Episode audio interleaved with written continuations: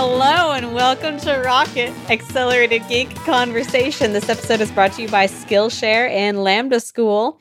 I'm Simone de Rochefort, video producer at Polygon dot com. And I'm joined today, of course, by Brianna Wu, Democratic candidate for Congress and non-naysayer of joy-related things. And Christina Warren, senior cloud developer advocate at Microsoft. How are we doing?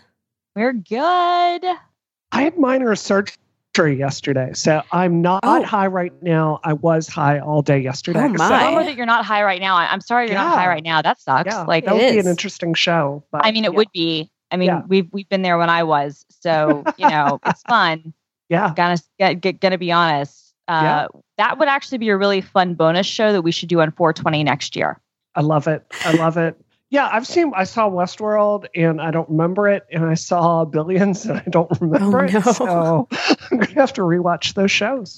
Good call. It's going to be good. Uh, all I want to do is play Donkey Kong, but it makes me too angry. So, Bree, you ha- you said you had Which something Donkey Kong? Tropical Freeze on Switch.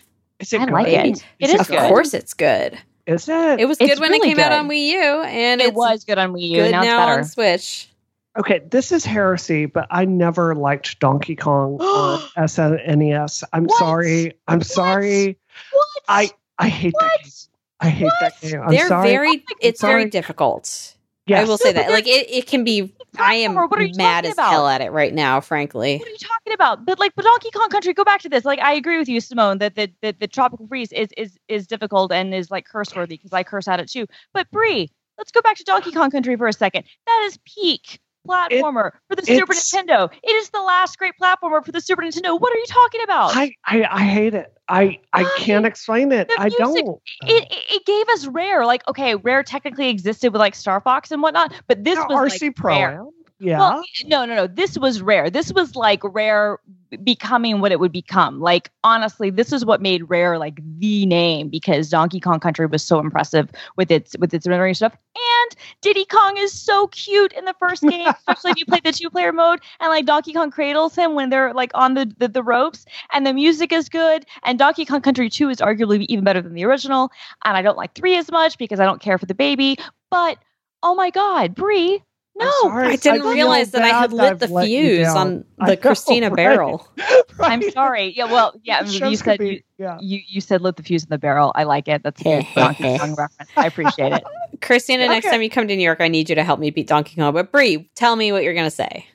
I, I just don't like it. I'm sorry. Uh, I understand the graphics are breakthrough. It was the first time we really saw C G uh, converted over into sprites, and it's a beautiful game. I just personally can't get into the gameplay. So please forgive me. I'm sorry I've sinned against you, Lord Christina. So. I forgive you because you let me say something nice about you too. Yeah, yeah. You I are forgive forgiven, you because my I child. hope that like one day you'll come you'll come to terms with the fact that it's a really good game. Okay, maybe I will try it with cheat codes and see how I feel about it. Well, then. Just try it again on the on the S N E S Classic. Yeah, yeah, with cheat codes. I mean, fine, whatever. Like, I don't think you need them, but just try it again. Okay, okay. So, do you want to like blast uh, Elizabeth Holmes? I want to blast. I'm, yeah, I'm gonna like just explode if I don't. So, oh my God, no, yeah, let's let's get into it because. Wow, what a what a sociopathic nightmare. Yeah. Give me the updates, because I I've been following like the Elon Musk juice all day, but I haven't seen the Elizabeth yes. Holmes juice. So so so, so, so first yeah. about Elon Musk, Grimes, get your boy. That's yeah. that's that's, it. that's what we're gonna say about it. We talked about this before the show, and that's all we're gonna say about Elon this week. So, so. that's all for you. But no, what's going what's Elizabeth Holmes? Because so she, of course, founder of Theranos. Uh, where are we with that? A book came out this week called Bad Blood um, by John Carreyrou, who was the reporter at the Wall Street Journal who broke the, you know, scandal on Theranos. And basically, you know, his reporting proved out that it's been a giant, you know, fraud. Uh, there's there's really no other word for it. And um, he's been doing the media rounds. Um, he was actually on Kara Swisher's uh, uh, podcast, really good um, uh, interview. Uh, she did a really good interview with him. There have been some other interviews. There's some excerpts in Wired and, and some other places. Um, I'm about halfway through the book. Bree, I think, has finished the book. It's a great read. And uh, let's just say that, like, we've been critical of her on the show before. We were and not critical enough. No, not we were even not. nearly. Not even remotely close. Yeah. Um, this book, if it doesn't result in criminal charges against her, I'm going to be stunned. No, same. Um, I mean, she's already yeah. um, under investigation from the S E C. There's already like an inquiry. Um, and and but the fact that she hasn't been indicted yet honestly really bothers me because, you know, Martha Stewart did jail time. Yeah, mm-hmm. this Martha is Stewart, so much worse. Martha Stewart oh. went to jail for Inside. low-level insider trading, mm-hmm. possibly. And the, the amount of money that she supposedly benefited from was so small. She went to jail because she didn't want her company to be at risk, which is a real loss.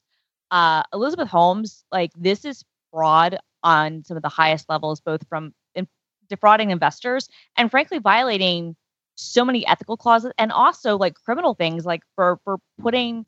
the products that didn't work in stores that were taking people's, you know, blood and and mm-hmm. doing tests that were not so, accurate. So Sorry, I, I I want I just want to back up a bit and give our listeners like a little bit of background. So uh, how did uh, Christina? How do you say his last name? John Carreyrou? Is that it? Carreyrou. Carreyrou. So Carreyrou. he, we, we've covered a lot of his W S J articles over the last couple of years, kind of unveiling, uh, you know, the problems over at uh, Theranos. And, um, you know, we've been critical. And when this first came out, I was like, I, I admit, I was like, well, these are very concerning allegations. Is there a double standard here because she's a, a woman and she's being held to unfair standards? No. Absolutely not. So he really went to bat behind the scenes at the Wall Street Journal to go and try to find people that would on the record about uh, this company basically cheating their blood tests, uh, cheating with regulators, hiding parts of the lab from re- regulators, uh, not having peer-reviewed science about their blood tests supposedly working. And the entire idea behind the company is that a drop of blood can be used to do all of these tests. And for me, like a technical person, I'm like, okay, we've got microcircuitry these days. We've got, you know, really good predictive models. We've got very good optical scanners. This makes sense to me that we could like go a step further. But when you actually know about biology, it just doesn't work for a lot of reasons, not the least of which the blood in your finger is actually some of the worst, lowest quality blood you can get, because it's going to the extremes of your body. So it's not a good site to actually get accurate blood readings. So he put out this book, and it goes through the entire history of this company. And, you know, Christina, I know you haven't gotten to the end yet, but it closes with him really saying some frank words about something being deeply broken ethically in Elizabeth Holmes. And I have to completely agree, having read this book one and a half times now. She defrauded Safeway. Mm-hmm. She defrauded her investors. She defrauded uh, Walgreens. Yep. She defrauded the United States military. She defrauded um, uh, the F D A. Um, I'm sorry, what's the, the regulatory agency for drugs? The Food the and F D A. Drug Administration. Yeah, F D A. Yeah. She defrauded them. Uh, she lied in her commercial claims about this. She did not report erroneous drug test results to patients. Um, you go through this list, and honestly, someone like you're saying, yeesh, I'm giving like a tenth. Yeah, you looked nice. No, I mean, just just as far as yeah. I've gotten. I mean, and I I've known the you know I know I know the basics of the story enough, even though I haven't gotten through everything. No, I mean she's she's terrible, and and uh, you know it. And it's interesting because from what I've read of the book so far, what's amazing about what John Carreyrou does is that he could have been, he's letting the facts speak for themselves. There are a lot of things in her personal life and in her family background that could be used, and you could maybe draw conclusions about some of the behaviors that she's taken on. Her father, for instance, was an executive at Enron. That was one of the things they did when they were in Houston. I think that gets one mention in the book.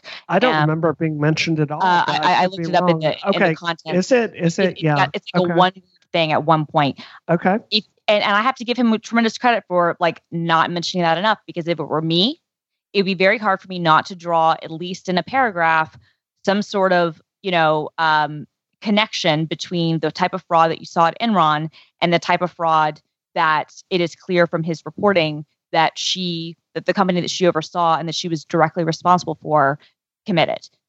honestly, like when we first started, I remember even saying this when when we first talked about uh, Theranos um, in October of, of twenty fifteen on our show.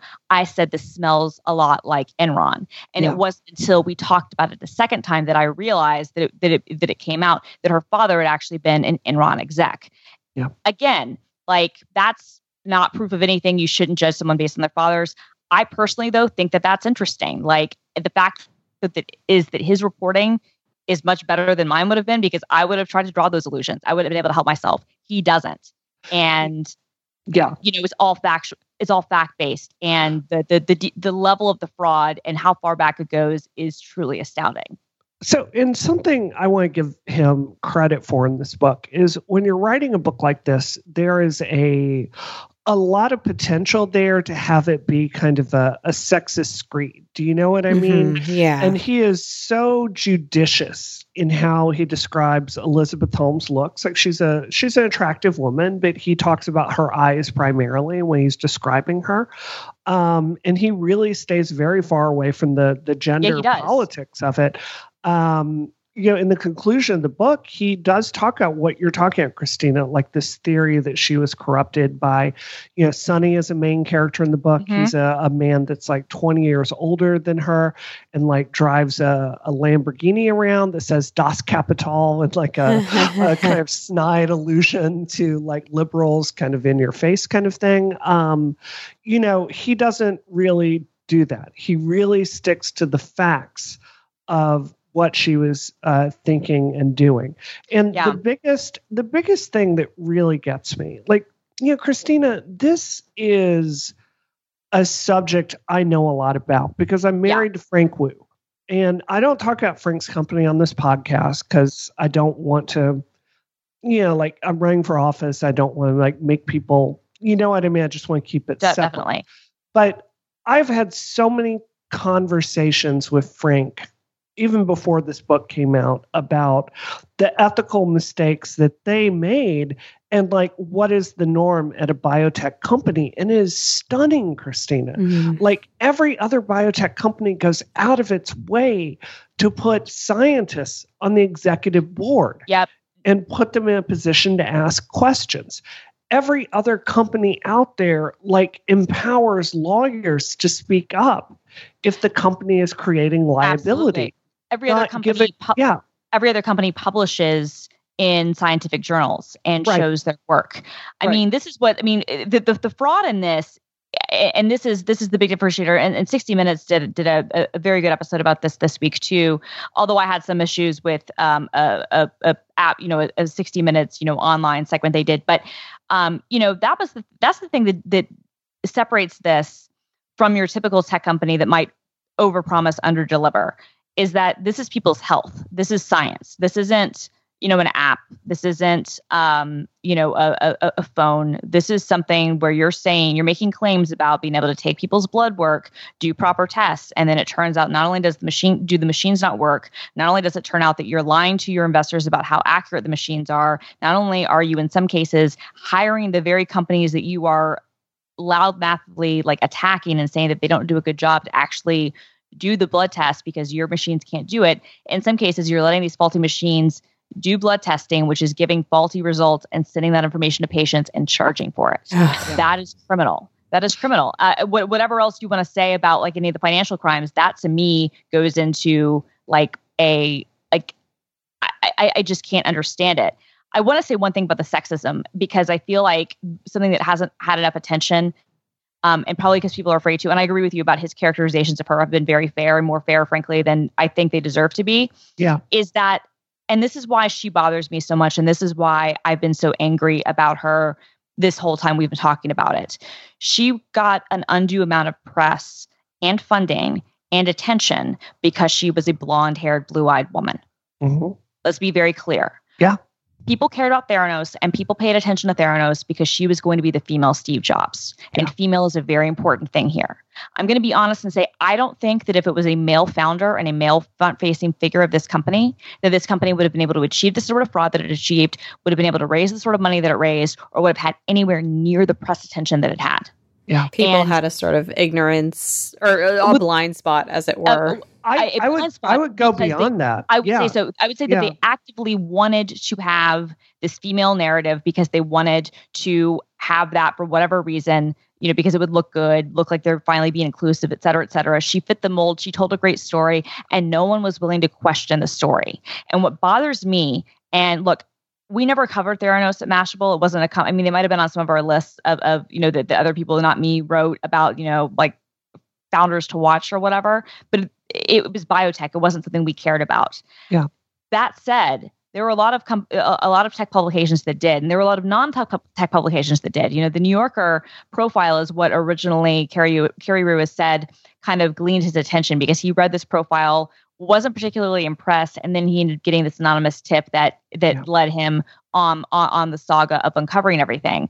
And sixty Actually, minutes. Can I go back to something you were saying, yeah, Christina, before we move from that? Of course. I, I want to go a step further for what you're saying. It it's. It's so much worse than her just being like a blonde, blue-eyed woman. If you read the entire book, she went out of her way to find older conservative men yep. and to make them kind of daddy figures in her life, and in multiple cases weaponized their families against her, yeah. against, against them. In one of the most disturbing points of this book, Uh, George Shultz, uh, former Secretary of State, um, you know, he is brought onto the board. Elizabeth kind of makes him like a father figure in her life. She milks a lot of his connections to get her first W S J piece. And uh, his grandson comes and works there and is horrified by the things that are going on at the company and tries to whistleblow and tries everything. Elizabeth Holmes actually destroys their relationship to the point where he is disowned throughout the whole book. She did this to the Safeway C E O, and she does it to multiple men throughout this book. Now, I want to say really clearly, I think in engineering, I've absolutely seen some women that happen to be gorgeous that don't get given a fair shake at work. That absolutely. is absolutely a thing in tech. Uh, Christina, you're gorgeous. I have seen guys not take you seriously on Twitter because of your looks. That is absolutely a thing. And I'm not somebody that's like, you know, like generally speaking, I support other women, but it offends me on such a deep level to see her weaponizing it in this way, in a, a way that literally put lives in danger. Do you know what yes. I mean? No, mm-hmm. I, I, I without a doubt agree. And and I would also say, uh, before I make my, my very quick point about the media stuff, what bothers me the most about this is that as women, we have to fight twice as hard yeah. to get attention. And when you have the most high profile, the first, you know, self-made female billionaire be a fraud, that is a signal not to invest in any of us and not yeah. to give any of us a shot. Mm-hmm. And it hurts everyone. And that's ultimately what makes me so angry. But to go back to the media point for a second, you yeah. know, people gave her attention because of the story.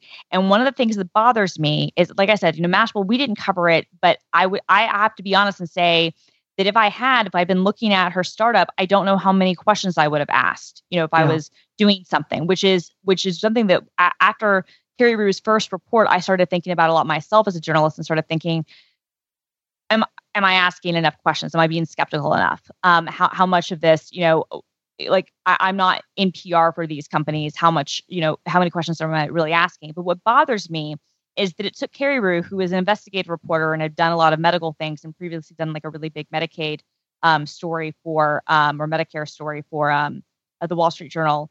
It took him, not a tech reporter, to get this story. It took somebody who was an outsider, and instead the, the the tech press, as it were, or the mainstream press completely didn't question anything because the story was so good. And in my opinion, like like the the, the sixty Minutes kind of had this kind of mealy-mouthed kind of, because they had to confront the fact that Norah O'Donnell, who did the, the sixty Minutes segment that aired on Sunday, had a very fawning interview with Holmes oh. um, a, a few months before the Wall Street Journal's first story came out. And they were pretty defensive on it. And they were pretty much saying, oh, well, this proves that journalism does work. And she lied to our faces and this and that. And and they're right. She did.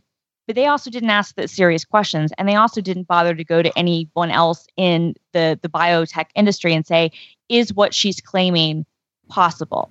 Mm-hmm. Is what is what they're saying? Does this make sense? They didn't there was corroborate. Absolute, there, there, was, it, there was no incredulity. There, there, there was no credulity, rather, whatsoever. Everything was taken at face value, and I, I think it's because the story was so good that no one wanted to be critical, and that's a huge problem. And I think that when it's it's one thing to be overly credulous when um, you are covering consumer tech. It, it's annoying, but it, it is what it is. But when we're talking things that affect people's lives. Things that are related it, it, to healthcare.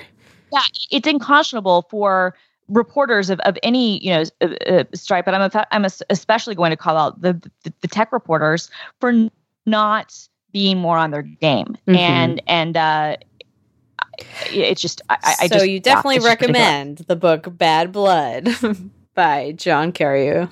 Before I know we want to move on, the other topics will be more quick on. I, I do have a little bit more yeah, to say sure. on yes, this. Please. Is that okay? Is that okay? Yeah, so that's fine. I mean, so I mean, there's so much about this that upsets me. But yeah, like, you know, Christina, I'm I'm running for Congress this year, right?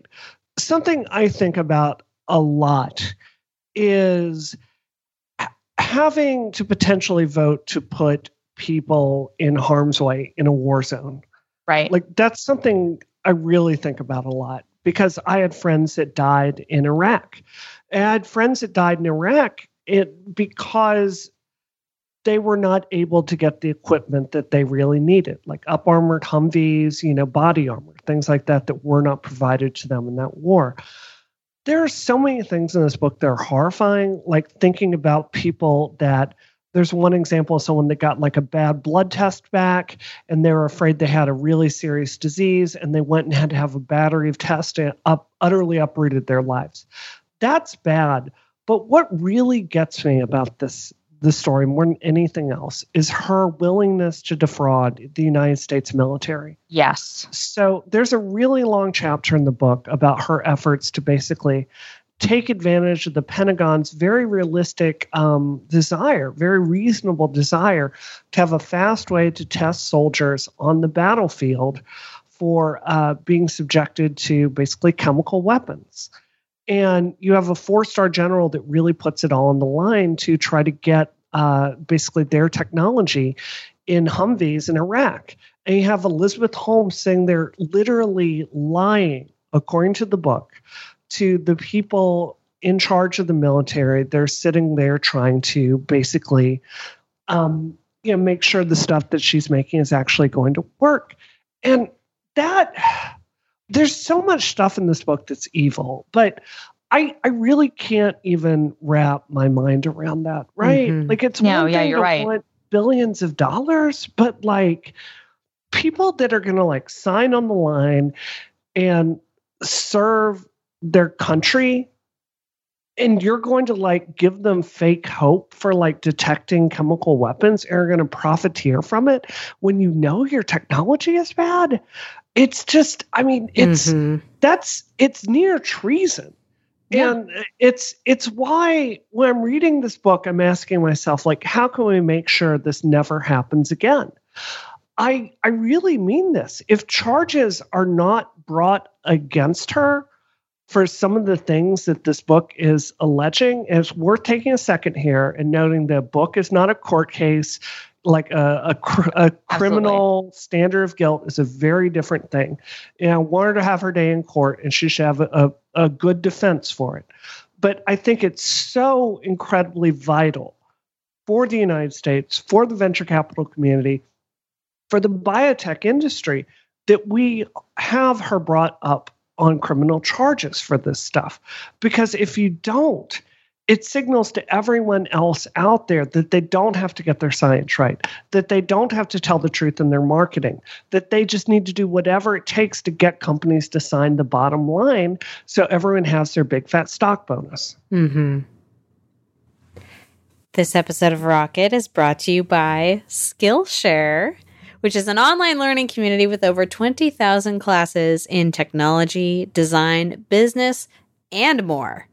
A Skillshare Premium membership gives you unlimited access to high-quality classes, leaving you free to master must-know topics. So it's a great way to improve your skills uh, and help you get better at doing the work that you love. So some of the examples of classes that you can take are, oh, understanding web development. You can learn Ooh. the basics of putting together a web project and get the skills that you need to explore a career in web development. Or if that's, say, an aspect of your career now, like you have to work with web developers, um, or just something you're curious about, that's super good, crucial information to have. Another class that they have is in creative nonfiction, which is which could help you write a book like Bad Blood by John Carreyrou, yeah. for example. Writing compelling nonfiction that isn't dry, but that is still true and presented fairly. That's that's definitely a skill, and uh, they have a class on that as well. So you can join millions of students already learning on Skillshare today with a special offer just for Rocket listeners. That is that you can get two months of Skillshare for just ninety-nine cents.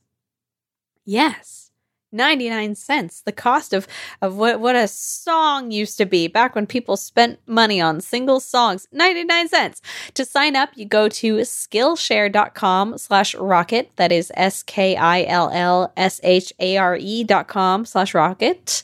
Uh, and there you get two months of unlimited access to over twenty thousand classes, of which I have only mentioned two, for only ninety-nine cents. Head there today and start learning, my friends. Thank you so much, Skillshare, for sponsoring this episode of Rocket. Yay. Awesome. Big day. Learn. God, I like hearing you both burn it all down just I'm then. I'm sorry. I'm so passionate. No, you got to read the book. Yeah. You got to read the book, Simone. It's yeah. so good. I got to finish. I'm going to finish boner. tonight.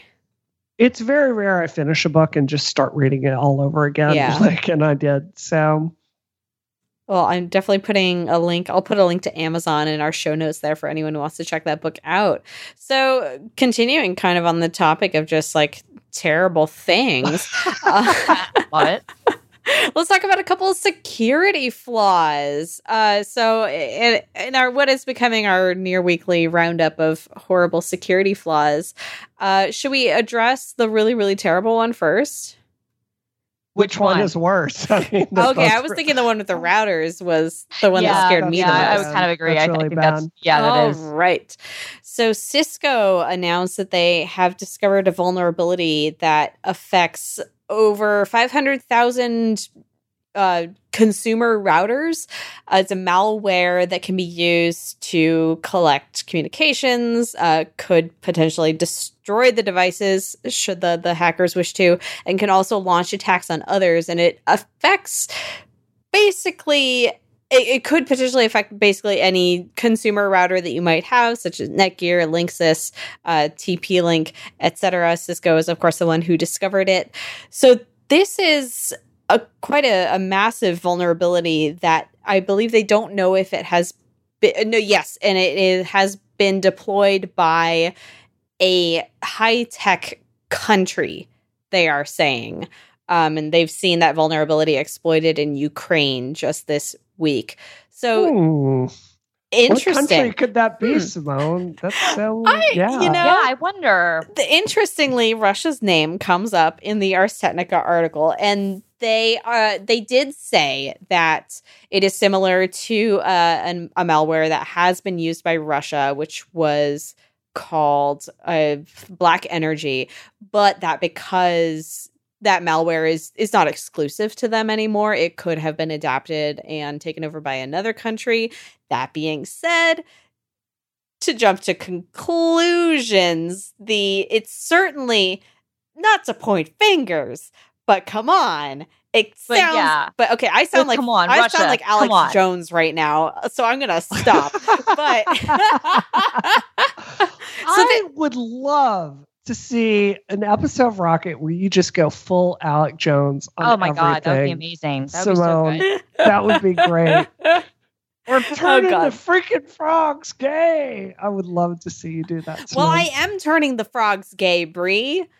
But yeah, okay, so th- this is. terrifying for many reasons, but for me, uh, the most nerve-wracking part of it was the part that I initially sort of discarded, which was that the uh, the routers could just be killed remotely. I was like, okay, well that so the the the malware can survive a reboot, but if the router's killed, you just get a new router. It's fine. And then the article took care to point out that mm, this means that uh, a malicious actor could kill internet for a swath of people, yep. essentially creating a dark zone. And that, that's not good. That's very bad.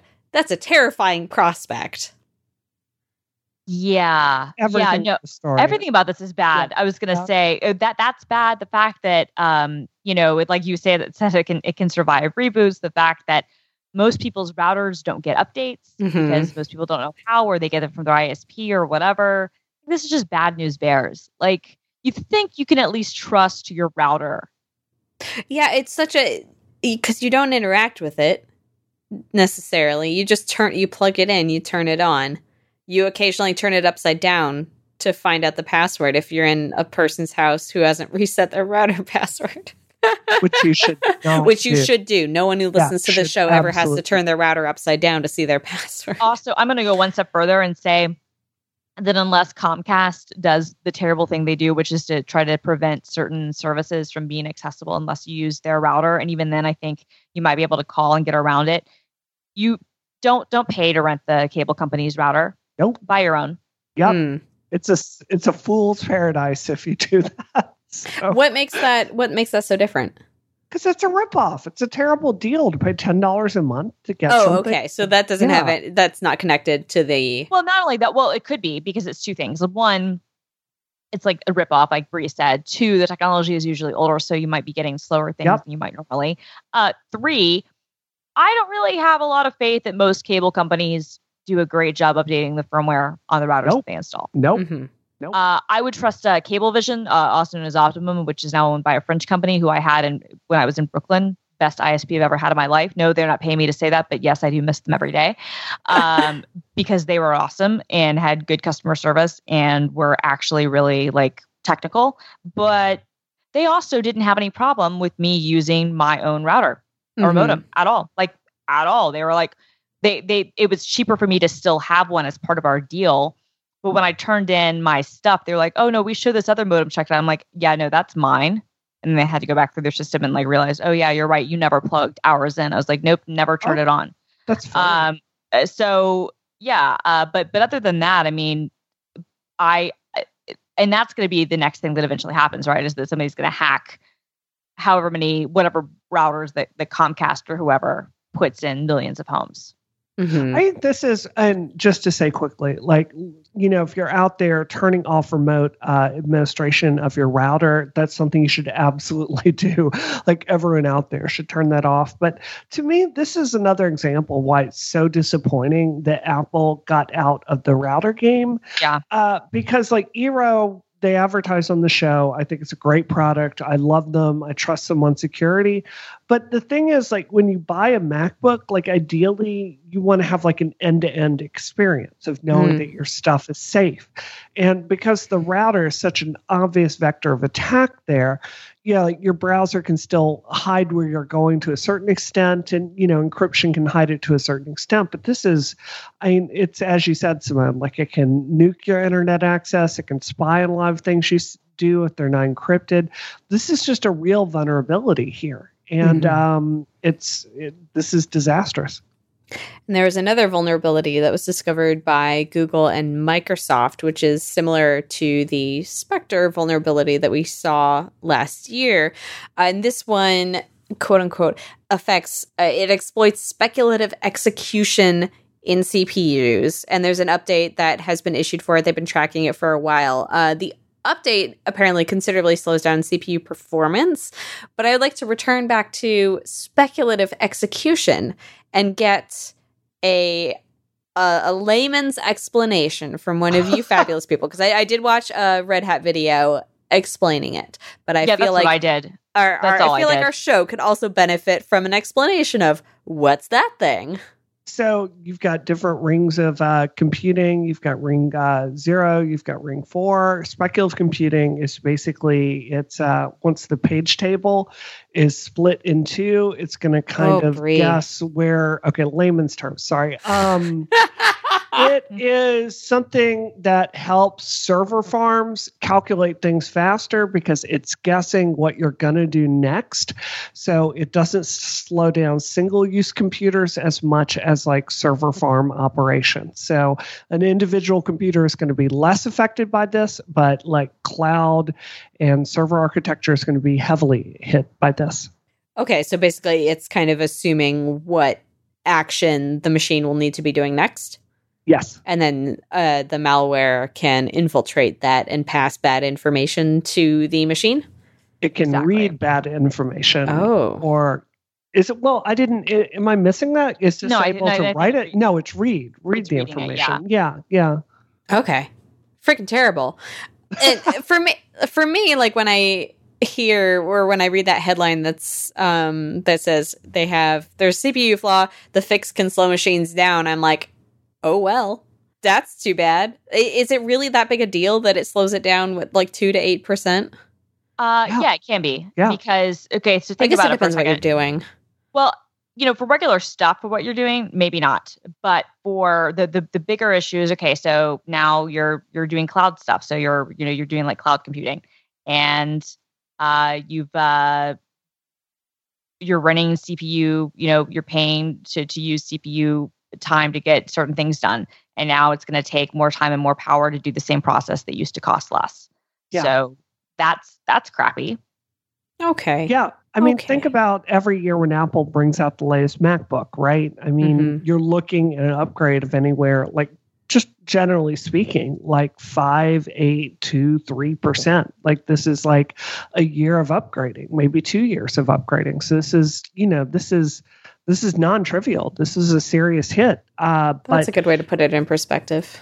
I mean, but it's it's got to be done. Mm-hmm. Uh, what I would love to know, Christina, is do you think that Intel and these chip companies are opening themselves up to liability because oh, yeah. they are certainly advertising like this is better, but this is an architecture flaw that started, my God, what year did we split the page tables? Was it back in two thousand one? Like it's been yeah. a really long time. No, it goes, I mean, you know? Well, and the fact is, is that, you know, the, uh, you know, uh, meltdown or whatever, you know, they're saying, oh, well, this is only uh, going to impact, um, whatchamacallit, um, Intel.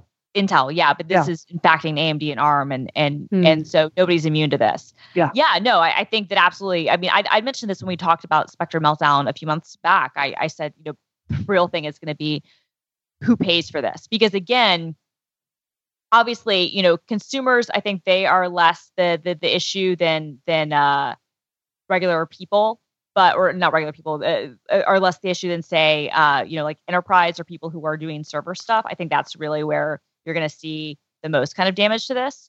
Uh, but um, those are also the people that tend to pay a lot. But you can see consumers charging a lot of money. You can see or, or, be, or wanting to file lawsuits out there. You can see enterprises. You can see cloud businesses.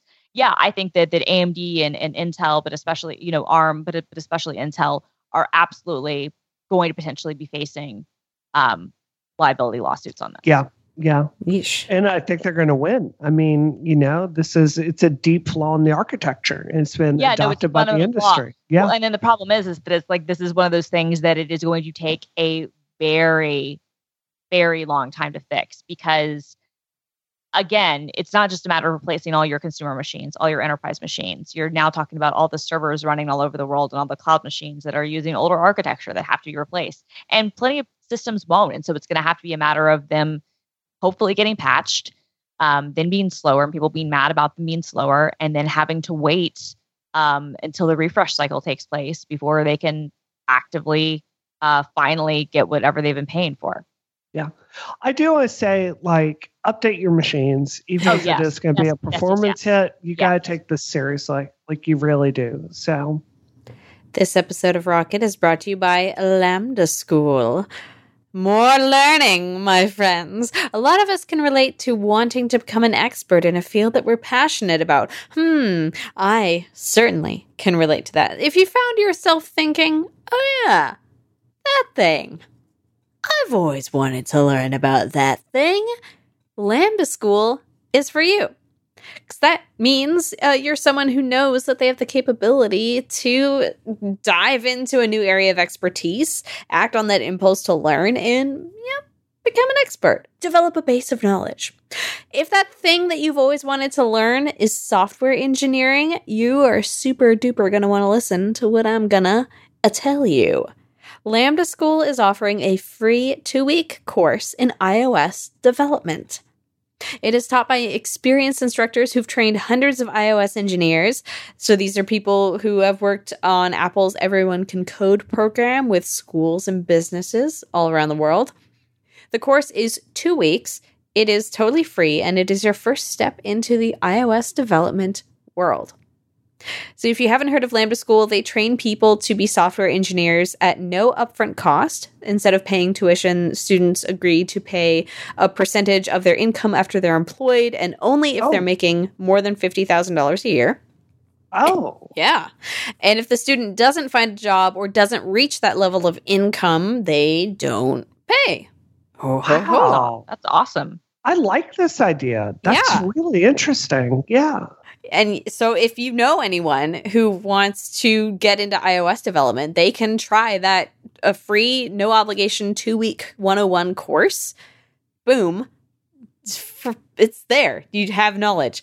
So it runs for two weeks, Monday through Thursday. It offers live instruction, uh, the opportunity to do practice problems with people who are on hand to answer your questions. There will be small group discussions. There will be an overview of Swift, Xcode, and U I Kit.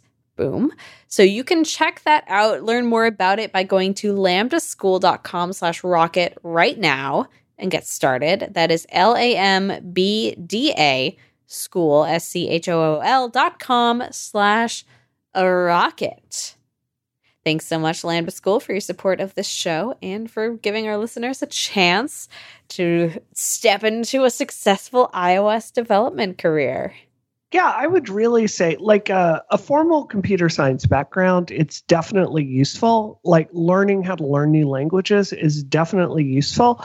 But, like, unlike my husband's field of biotech, like, computer science really is a job where you can be self-taught and have a serious career. So not everyone learns this way. Like, it takes a lot of initiative, but I would certainly, I, I would recommend to anyone to give that a try. Like, mm-hmm. uh, documentation is so much better today than it was in the nineties. Like, you have no idea how much better it is. I don't. I don't know. And yeah, that's super, because I, I feel like rudimentary coding is something that anyone, like, has a chance to get their hands on and see if it's for them. And hopefully Absolutely. Your brains are wired that way and you will have fun with it. But, like, that's that's a super good chance to be able to do that and not just be doing it from, like, a – A, a, a script or whatever, but to actually be have a person on hand, which is yeah. the thing that helps me most when I'm learning is talking to human beings. Oh. So how about this? The Washington Post talked to a panel of uh, one hundred security experts and asked them whether state election systems were ready to be protected against cyber threats, such as the ones that we saw during the infamous two thousand sixteen election, which ev- went so well for everyone. So are we are we ready to go through this again in twenty eighteen, twenty nineteen? ninety-five of the one hundred security experts said no, we're not ready to do that. We're still at, we're largely at risk for foreign what? foreign meddling in our elections. So that's but it's cool. Even worse than that, Simone. Like, they held a, um, you know, they basically had a cybersecurity meeting, an official briefing of this. They scheduled it. They invited members of the House to come, and no one came just about. What was the number? Was it twenty? Was it forty? I forget. But Nine out of, out of oh, wait. Yeah, yeah nine out nine of ten out of lawmakers. ten people did not show up. I thought I was wrong about did that number, but up. I'm not wrong. Nine out of ten lawmakers did not show up to talk about cybersecurity and foreign meddling. And here's the problem. Now that Russia knows this playbook works, everyone is going to be trying this against us because there's no penalty yep. for it. Mm-hmm. And so, against each other. Because we're just like, oh, no, we're still going to be friends. Oh. We're still, so. Well, here's no, the thing, right. is that the meeting was at eight o'clock in the morning. Yeah. So. I'd show up at eight o'clock for that meeting, Simone. Yeah, I no would. joke. I would. No joke. If I have to show up at eight o'clock a.m. meetings, and I do sometimes, sometimes I have to be on the phone with people who live in Australia. You know what time that means I have to be awake for them? Ew. Four? Four? Yeah. Ew. Oh, no. No, they're like they're like eighteen hours ahead. It's it's so it's usually the afternoon, but sometimes China. Okay, that's actually a better one. So I have to be on the phone with people in China, and that means I have to be up at like three o'clock in the morning. So yeah, make the eight a.m. It's not. It's, we don't like. No one likes being up early. This really is the equivalent of you, you think about Pearl Harbor and like the the not even that, but you think about Hiroshima, right? You think about the race for nuclear weapons, and you think of like there was a clear danger that that was going to be developed, and you had scientists on both sides like rushing to develop that. This is like, we know this is like a bomb has gone off and we still don't care. And Congress yep. still won't do their job. And no, totally. Is, totally. They're like, eh, it, well, I mean, it wasn't that bad. It was just, you know, democracy. Well, the article's implying on. that part of the the problem is that the White House will not acknowledge that there was a problem, and therefore it is dangerous for lawmakers to acknowledge that there's a problem, which makes me want to rip my face off. Yeah, sorry. We're supposed to have like, uh, you know, three div- three divisions in government. Yeah. Like, well, you know, John Bolton. Separation of powers is supposed to be a thing, guys. Yeah. Absolutely. And you know, John Bolton has rolled back the uh, cybersecurity uh, yes. point of the Homeland Security. So this is just, it's absolutely indefensible. And it's another thing that's terrible right now. Yeah, no, I wanna, no it yeah, is. Yeah. yeah. And, and just, yeah. and just, I mean, I don't want to get political here, but you know, meanwhile, we have the president who's using an unpatched, an unsecure phone half sure. the time because it's too much of a hassle for him to have a different phone swapped out for him to use his Twitter. Like, yeah. Why? Yep. I, we, need to, we need to close on something positive. Simone, tell me something awesome that happened to you this week. Like, uh, give me faith in humanity again. God, like, let me try to think something. of something. Yeah. What happened? I finished season four of Peaky Blinders, and Adrian Brody's voice, he is mm. in season four. His voice is so deep and so raspy and so beautiful that f- for lack of I can, can I say something filthy? Yeah. Yes. His voice is so deep and so raspy and so vibrato that you could just like sit on your T V and that would sit on your T V speakers and that'll do the job for you. Like that was enough. Okay. Oh my it was God. a good time. I did Pete not Crockett sit on my T V. Uh, I was going to say Pete Crockett. Pete Crockett. Hey, so that's your good news for the week. have, okay, I have to ask about the V. Have you watched Aggretsuko on Netflix? No, I haven't. I want to. It is so good. Do you know about this, Christina? No, I don't. Okay, okay. So I want you to imagine Hello Kitty. It's made by Sanrio. It's Hello Kitty X. Except it's a it's a it's a very young woman who is treated like dirt at work and works in an utterly sexist environment, and she does nothing but scream death metal after work. And it's about the deep rage inside of her as she's trying to navigate her career and putting up with B S. And it is freaking amazing. It is a great show. It is on Netflix also. I'm I'm I'm I'm I'm gonna I'm gonna uh, check that out. That sounds so funny. Really good. It is so funny. I absolutely ah. need to watch it. Um, should we talk about what we're doing this week besides Christina watching Aggretsuko and me probably watching Aggretsuko because I need to? Bree, what are you doing this week? Uh, I'm recovering from my minor surgery. Yeah. Uh, we're holding a fundraiser. We're about to have one down in um uh Martha's Vineyard, which I'm very excited about. That's Ooh. gonna be a really Oh, very posh. Uh, and uh, we're doing campaign events. Uh, we've also hired two new people into my campaign this week, which I'm really happy about. So nice. I just forgot your name. Christina. What are you doing this week? Oh, I'm still recovering from the Taylor Swift concert, which, oh, again, yeah. was like the best thing that, that's happened to me. Like, This week, anyway. No, it was really, really, really good. It's really good.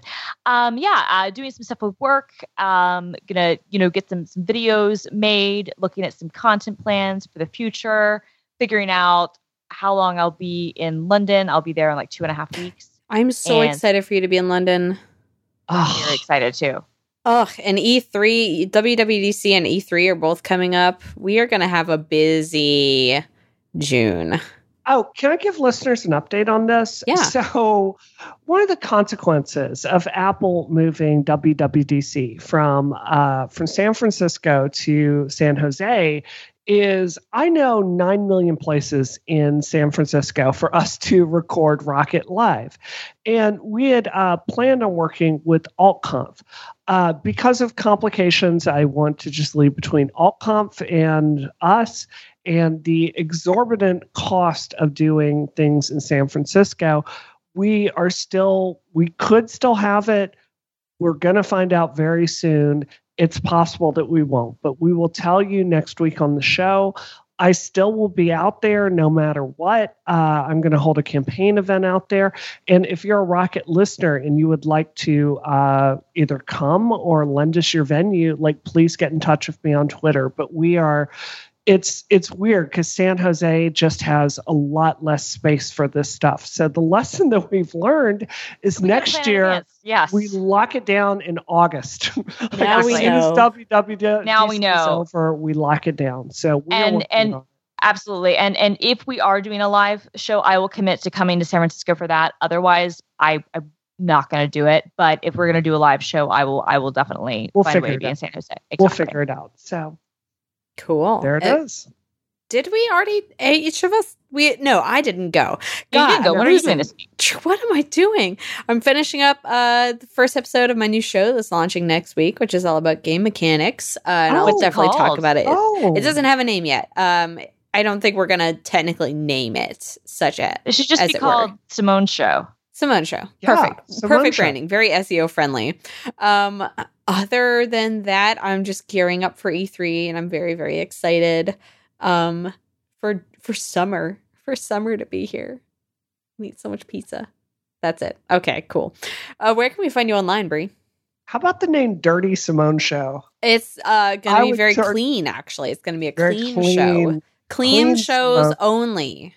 Okay. Uh Yeah, I don't know. I guess you can like send your best show title to Simone at Doom oh, please do. on, on the Twitter machine. And I'll tell you nothing more about the show. Just just send me show titles and I'll I'll, I'll make up shows that fit for them. There you go. There you go. I still think hashtag Simone Show is the winner. Simone Show is good. It's alliterative, and honestly, that way you can like own the S E O around Simone. That's going to be my late night show, though, when I, like, go to N B C or something. Is there even another famous Simone?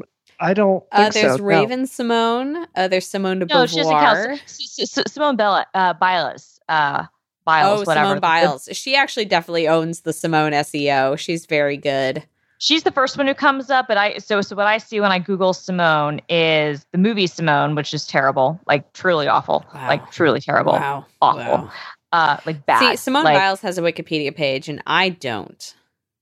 Also, she's incredibly talented and beautiful, and well, okay, but but like honestly, um, this is a, a shout out to our readers because we can't create one for Simone because that would be a conflict of interest, and the wiki yep. editors mad. So, um, readers, uh, please create a Wikipedia page for Simone de Rochefort. Wouldn't yeah. it be an external or an external conflict? Uh, a conflict for them too? No. No, no, no. They if can do it. If they're experts in the subject, they listen to it every week. That's, That's utterly legitimate. Yeah, absolutely. And and I'm not saying you have to, or or you know, like whatever. I'm just not saying, saying you nice. should at all.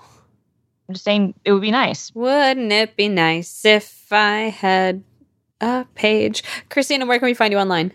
You can find me at film underscore girl on the Twitters, the Instagrams, et cetera. Uh, my uh, it got out of order because there was no cell service in oh, the stadium, no. but I did put my entire I G story of the Taylor Swift concert on Instagram, like as a highlight. So oh, if you want to relive the best moments, you can do that. And including seeing the, the girl who cosplayed as Taylor Swift and like the four and a half year old girl who was also on the other side of us, who is very cute. Oh, uh, she, her mom had like um, earmuffs, like, you know, like, like ear protectors or whatever for her because it was so loud. And also she was like four years old and in five hundred dollars concert seats, which, yeah, I know. Rich people, lucky. I can't. Uh, I, I, I was going to say, apparently it was her first concert. She was very excited. Uh, not as excited as the seven-year-old behind us who knew every word to every song and was screaming her head off. And it was adorable to see, but also amusing when Taylor Swift was singing the song Dress, which is like one of the lines is, you know, I only bought this so you could take it off. And the little girl is like screaming every single word. And wow. I'm like, wow, love everything about this. It like brought me back to being that age, well, younger than that, uh, like, you know, very little, and singing um, Sheepop by, by Cyndi Lauper, and not knowing until I was much, much older that this song I love so much was about female masturbation. Or, you know. Fun fact. Fun fact. The more you learn when you think anyway, back on your that's childhood where, songs. That's where your whole life went wrong, Christina. Cyndi Lauper is Cyndi Lauper. Uh, honestly, she's cool. so unusual. Yeah. She's so unusual. One of the most like influential albums of my entire life. Like, came out the year I was born.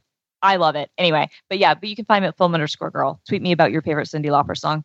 And you can find me on Twitter at DoomQuasar. And Bree, what about you?